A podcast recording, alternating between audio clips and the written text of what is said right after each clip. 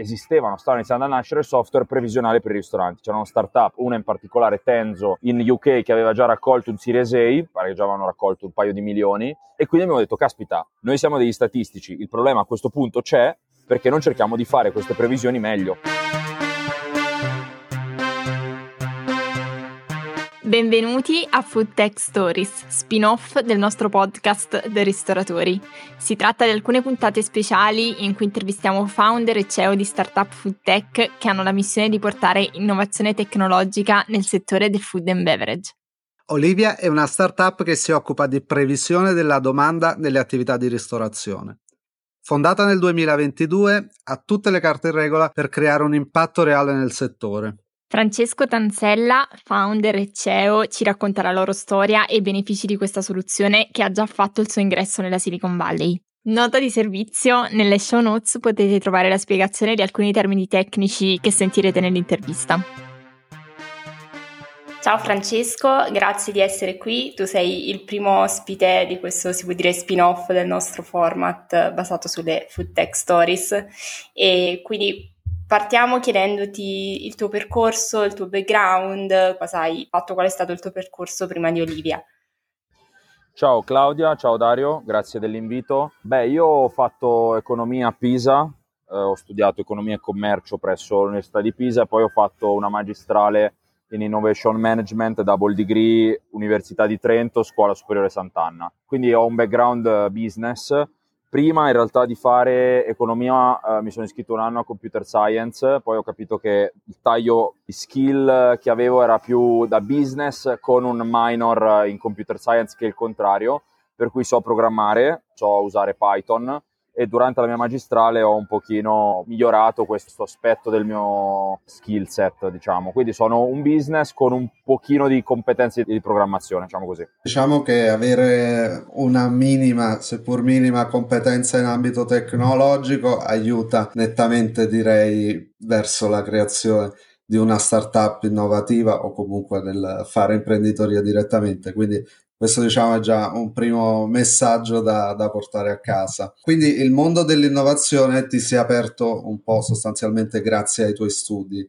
Però come mai hai deciso di farlo in prima persona, di creare qualcosa di tuo e non magari di metterti al servizio di realtà già esistenti? Cosa sentivi?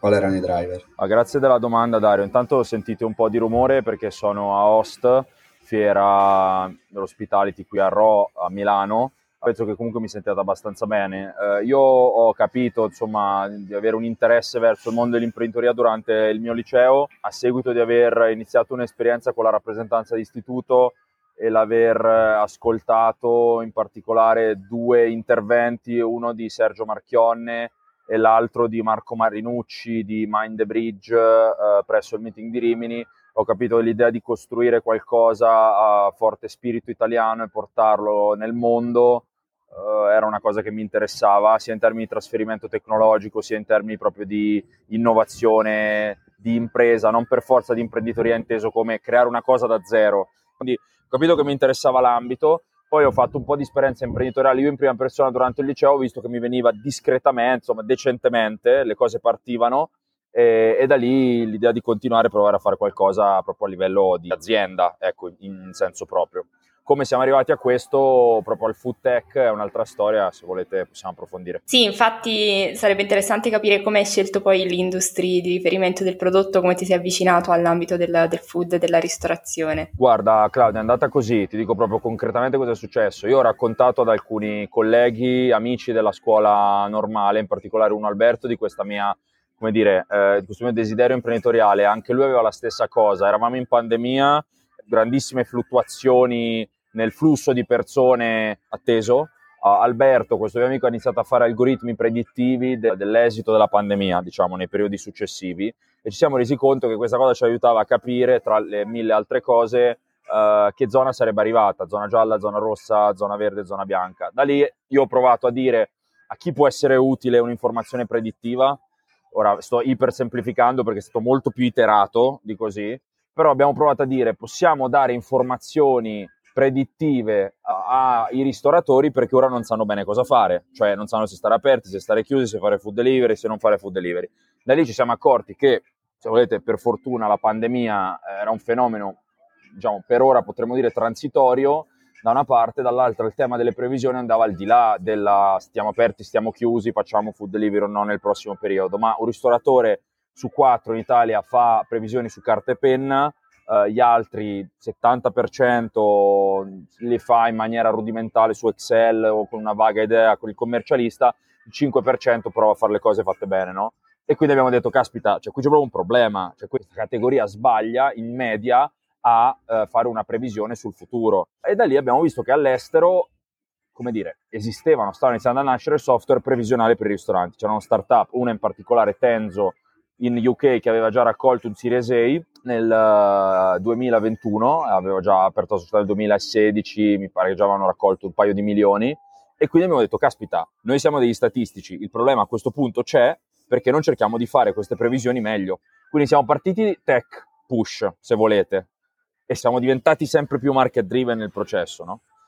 That's it. Interessante perché comunque ovviamente noi anche nelle altre interviste con, con, i ristoratori questo tema è emerso sia relativamente alla pandemia ma anche legato per esempio alla diciamo, sostenibilità anche del, del, business nella ristorazione con la previsione delle scorte, dell'afflusso di clienti e così via. Quindi ecco, effettivamente Olivia risponde a un problema e quindi questo può essere decisamente un punto di forza, essendo effettivamente un, un bisogno del mercato. Quindi voi sostanzialmente avevate una soluzione che vi ha concesso di conoscere il problema meglio e poi avete iterato trovando il fit tra soluzione di un problema che già c'era avevate il know-how, insomma il, il match eh, è arrivato. Non è finito, nel senso che non è finito per noi, non è finito per Facebook, non è finito per Salesforce questo problema, per noi in particolare, no? Perché, come dire, come proporre la previsione, a che orizzonte temporale, come proporre proprio il prodotto, come spiegare ai ristoratori che il problema non è l'accuratezza assoluta, ma l'accuratezza relativa, cioè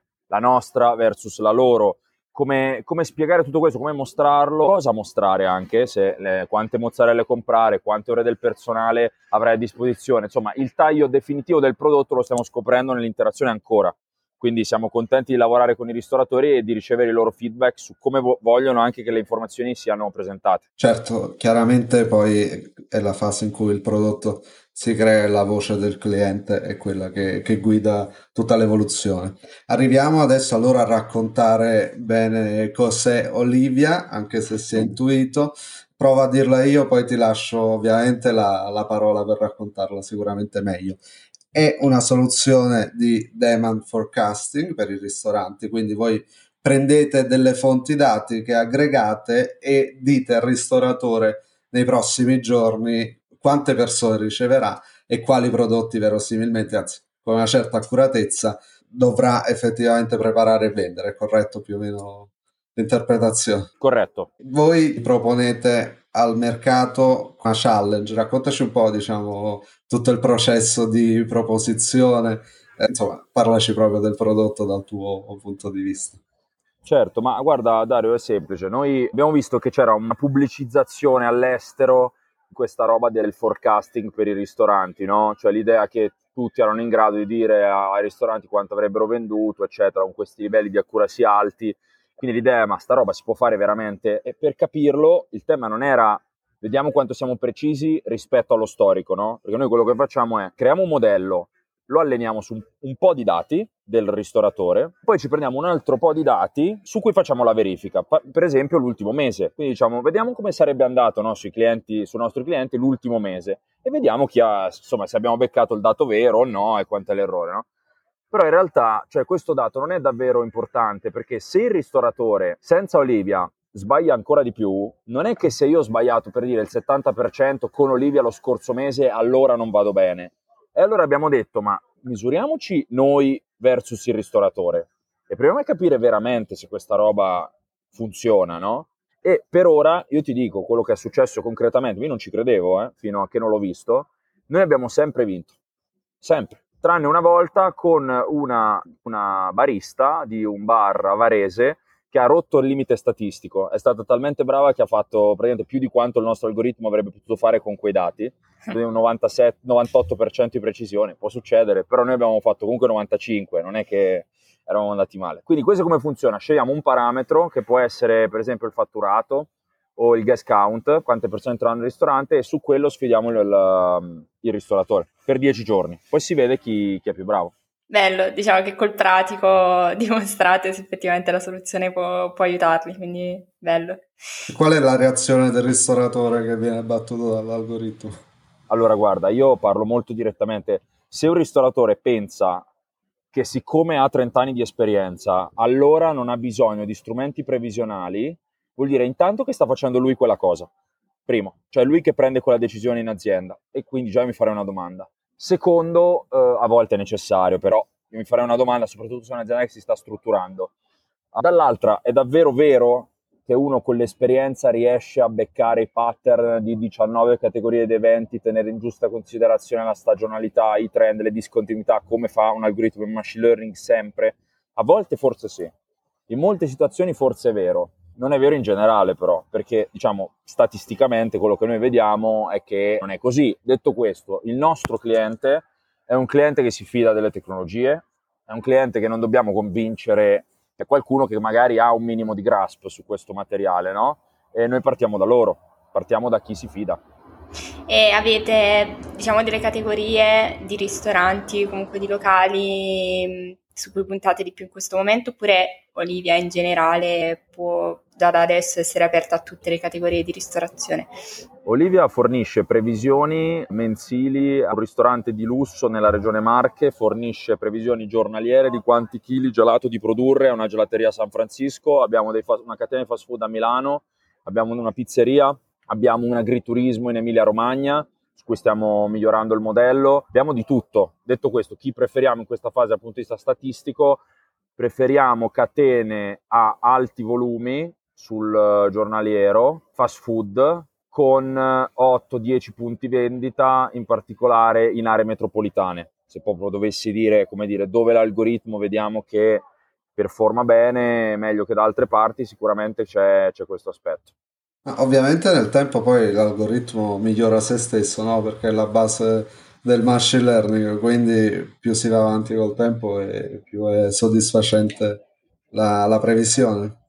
Sì, detto che cioè, i ristoratori devono sapere che i loro dati non vengono utilizzati nell'allenamento uh, di un altro algoritmo per un altro ristorante. Non funziona così, c'è un data protection agreement che noi firmiamo una volta che entriamo in contatto con i dati del cliente, per il quale, come dire, quella è una black box, cioè noi non sappiamo nemmeno cosa c'è dentro, non possiamo toccare, non possiamo esportare i dati e, e metterli da un'altra parte.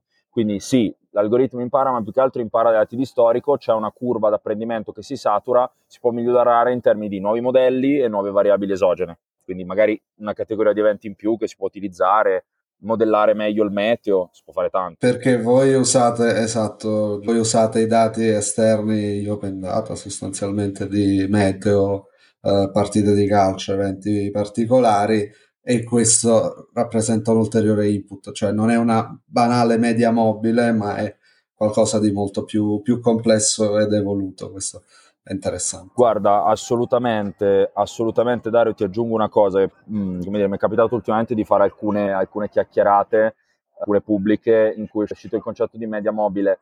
Allora, la media mobile è una roba che si utilizza a livelli più o meno sofisticati. Che cosa vuol dire? Prendo i dati, prendo uh, gli ultimi 14 giorni faccio una media sul quindicesimo, poi per fare la media sul sedicesimo prendo la media dei 14 che ci sono prima di quello, no? e porto avanti la cosa, può essere 14, può essere 7.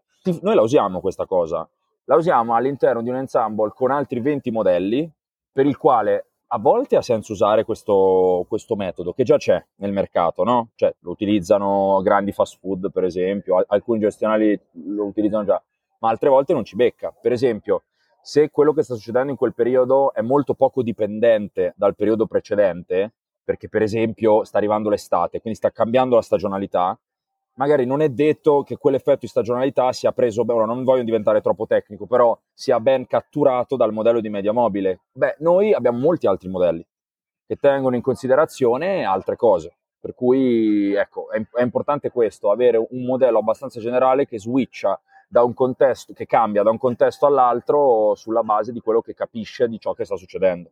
In questo momento in che fase è Olivia eh, rispetto magari a una serie di feature target che vi siete eh, immaginati eh, rispetto anche all'MVP magari iniziale? A che punto siete diciamo, come finalizzazione del prodotto? Detto che ovviamente poi immagino si evolverà anche sempre in base alle richieste del mercato.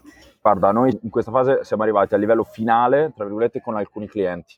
Cioè abbiamo un, per esempio un nostro cliente a Varese che riceve già dei forecast sulle materie prime. Quindi abbiamo fatto gas count giornaliero, fatturato giornaliero, item della produzione, quindi cosa cucinare, e poi inventario.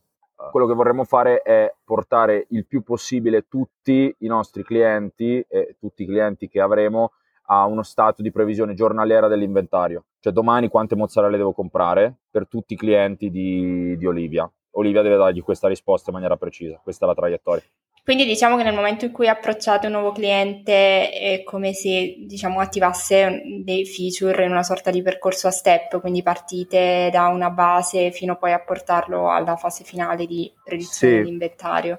Perdonami, hai ragione, ti ho messo un pezzo. Cosa diamo ora come feature eh, come dire, iniziale per tutti? Fatturato, stima del fatturato, stima del gas count e stima della produzione, quindi cosa, cosa produrre giorno per giorno.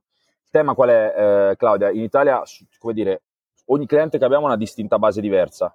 Molti non l'hanno nemmeno e la devono fare, per cui è un, quello è un pezzo del processo che ancora non è digitalizzato. Olivia può fare fino a un certo punto, cioè se un ristoratore non ha la distinta base, una distinta base fatta a mano, non ci può chiedere di integrarla se non sia insomma, un cliente particolarmente strategico per noi, questa è la verità, per cui non abbiamo questo automatico per tutti perché nel mercato ancora non è una cosa pronta per tutti. Attualmente però c'è una cosa nuova che ti devo dire, che vi devo dire, abbiamo iniziato un'importante partnership con iPratico, che è un gestionale di cassa scaricabile da Apple Store, e, um, e, con loro faremo un discorso differente, nel senso che i clienti iPratico in questa fase di partnership avranno un accesso esclusivo a una versione avanzata del prodotto perché avremo modo di lavorare con i dati messi in un formato standard, quindi il problema della distinta base di cui vi parlavo prima non c'è, il problema di avere i dati in mille formati diversi non c'è e quindi per noi è estremamente più facile. Certo, eh, voi diciamo avete, da quanto ci racconti, iniziato a pensare subito in grande, quindi avete messo in pratica nel miglior modo le best practice del fare startup, quindi rivolgersi già a un mercato globale, cioè hai parlato di San Francisco, di clienti a San Francisco, sappiamo che Olivia, comunque come anche su LinkedIn, un po' fa riferimento a, a San Francisco. Eh, quanto aiuta ragionare in ottica globale nel momento in cui il problema è proprio l'accesso ai dati e anche la digitalizzazione di base degli utenti e anche per questo, diciamo, per, per un fatto di ecosistema già sviluppato che vi rivolgete all'estero, in particolare alla California? Ah, bella domanda Dario. Allora, guarda, eh, è un discorso di players secondo me. Quanto sono innovativi eh, i players più innovativi dei vari mercati per concepire e accettare l'idea di avere all'interno del proprio gestionale un plugin, un'integrazione con un software predittivo. In Italia abbiamo trovato iPratico come partner eh, prediletto e in questa fase comunque esclusivo. Uh, questo è un, è un, business data centric. Chi ha i dati diventa il nostro player uh, chiave, il nostro partner chiave, no? complementare, essenziale. Quindi noi ci interfacceremo sempre con, nel nostro modello di business con le data warehouses, con i software management systems sul mercato, con i gestionali. All'estero abbiamo trovato API aperte. In America integrarsi a Square è estremamente semplice, ci vuole un minuto. In Italia un gestionale medio come dire, è simile a, ai bastoni del, degli uomini di Neanderthal, ora dico una cosa un po' forte, però eh, lo penso, ed è anche, ma lo sanno anche i produttori dei gestionali, al pratico è un'eccellenza invece, per cui abbiamo deciso di andare così, partner chiave per scalare con i partner chiave sulla clientela dei partner chiave a meno di un'integrazione richiesta da un cliente diverso per la quale abbiamo già l'integrazione all'estero è più facile. Per cui sì, siamo orientati all'estero, ma poi in generale la nostra è una prospettiva che va al di là della facilità di integrazione. Vogliamo proprio puntare a un mercato più grande e portare la nostra soluzione che è statisticamente forte anche dove ce l'hanno chiesta, perché noi abbiamo ricevuto una richiesta dal più grosso gruppo ristorativo al mondo con sede in Canada che cercavano tecnologie predittive per i loro punti, per cui non sarà di certo come dire, una, un ristorante delle marche da dove io vengo a dirmi che questa soluzione non si usa perché l'esperienza è meglio. Cioè, non, è così. Ok, invece per quanto riguarda i capitali, quanto è facile in questa fase storica, diciamo, eh, la parte di raccolta capitali poi? Beh, allora, questa è una fase di contrazione, no? La, lo sappiamo, per cui alquanto dentro il food tech si sia visto un aumento del volume rispetto agli altri settori, se volete una diminuzione minore uh, e una ripresa comunque durante la fine di quest'anno, non è un gran momento. Uh, vedremo cosa succederà nel primo quarter del 24. Alcuni analisti dicono che la situazione si sbloccherà nel secondo quarter. Nel nostro caso, comunque, è necessario raccogliere. Si tratta semplicemente di arrivare a round più solidi rispetto magari a una startup del 2021, eh, oggettivamente, che raccoglieva un seed nel 2021, quindi aumentare metriche che hanno a che fare con l'MRR, la traction, i tassi di crescita dei clienti. Beh, certo, in questa fase diciamo la sostenibilità è il driver numero uno perché i soldi costano e quindi non si può fare scalata diciamo con uh, danaro, con tanta benzina e poi vedere cosa succede. Bisogna già partire sostenibili. Ti vorremmo chiedere adesso un po' del funding team, delle persone che sono con te. Tu sei un po' il frontman, il CEO, no? Ti dedichi full time a questa iniziativa. Chi c'è con te? Come è la tua giornata da, da, founder? Guarda, sì, sono full time, sono full time da, da quando mi sono laureato, eh, quindi da un anno esatto. Eh, molto bello, mi diverto tantissimo, innanzitutto cosa faccio durante le giornate?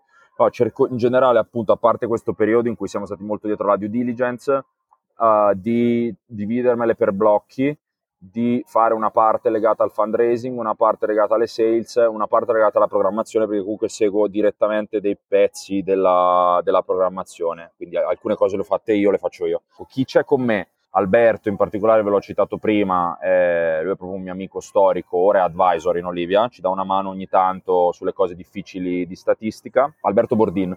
Poi abbiamo Federico Visentini, il nostro CTO, cura gli algoritmi e anche il front-end ha dovuto curare poverino in questi anni. Paolo Ceffa, il nostro software developer, AI expert, ingegnere matematico Politecnico di Milano e TH Zurigo, anche lui sta direttamente sugli algoritmi API integration uh, Lorenzo Roccati, Università di Pisa, CFO, Management e Controllo. E, lui si è occupato di fundraising. Siamo un team molto molto unito. Siete comunque basati ancora in Italia, però come dicevamo prima, eh, molto avete fatto anche nel partecipare a, per esempio, alle iniziative di Innovate in, a San Francisco, quindi già avete un piede anche oltreoceano, questo Uh, mi piace dirlo perché è una prospettiva che sicuramente vi aiuterà a fare bene. Sì. sì, io ho vissuto tre mesi a San Francisco quest'anno, due mesi e mezzo, e cerco di andare quando si può e ci sono dei limiti. Stiamo cercando di spostare diciamo, un pezzo del business là, l'idea è di crescere sempre più comunque a livello internazionale, assolutamente.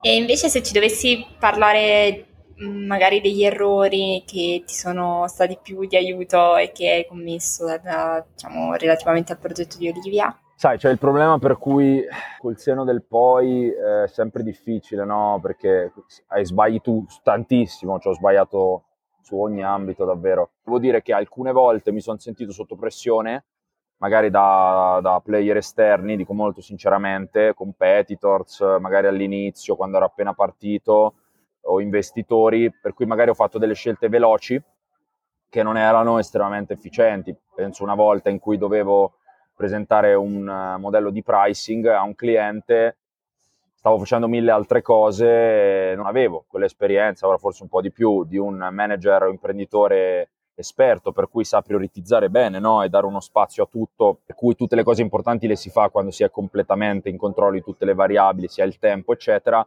che ho rapidamente sbagliato il pricing model da proporre a, a un partner, palesemente scritto male sulle slide, no? a volte succede.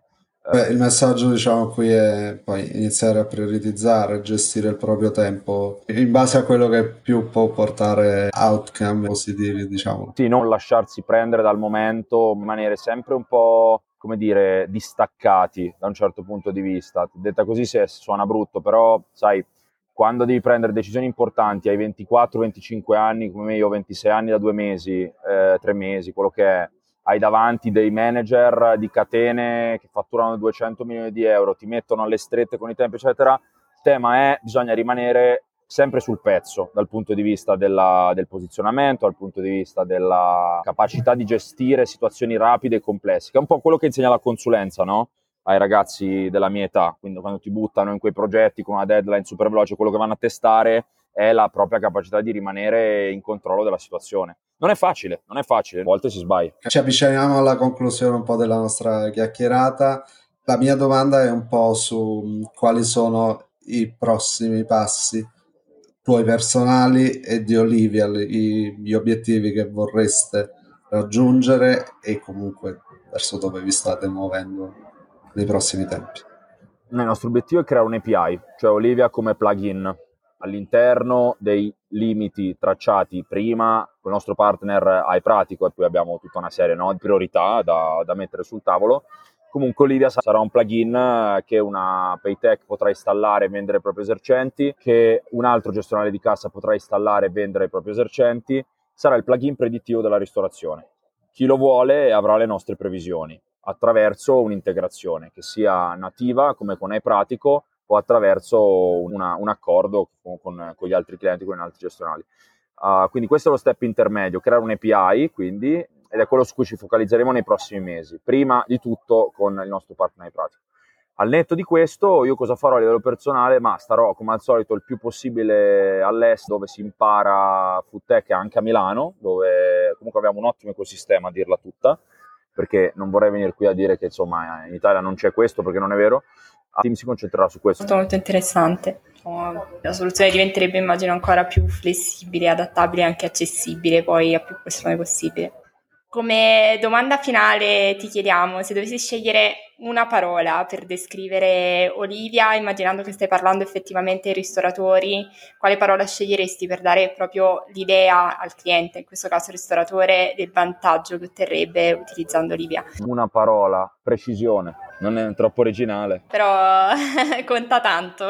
E quindi ti ringraziamo Francesco, grazie mille per il racconto di Olivia. Grazie, grazie Francesco. Grazie a voi, grazie Claudia, grazie Dario. Avete ascoltato The Ristoratori, il podcast che racconta le storie di chi innova il mondo attraverso il food.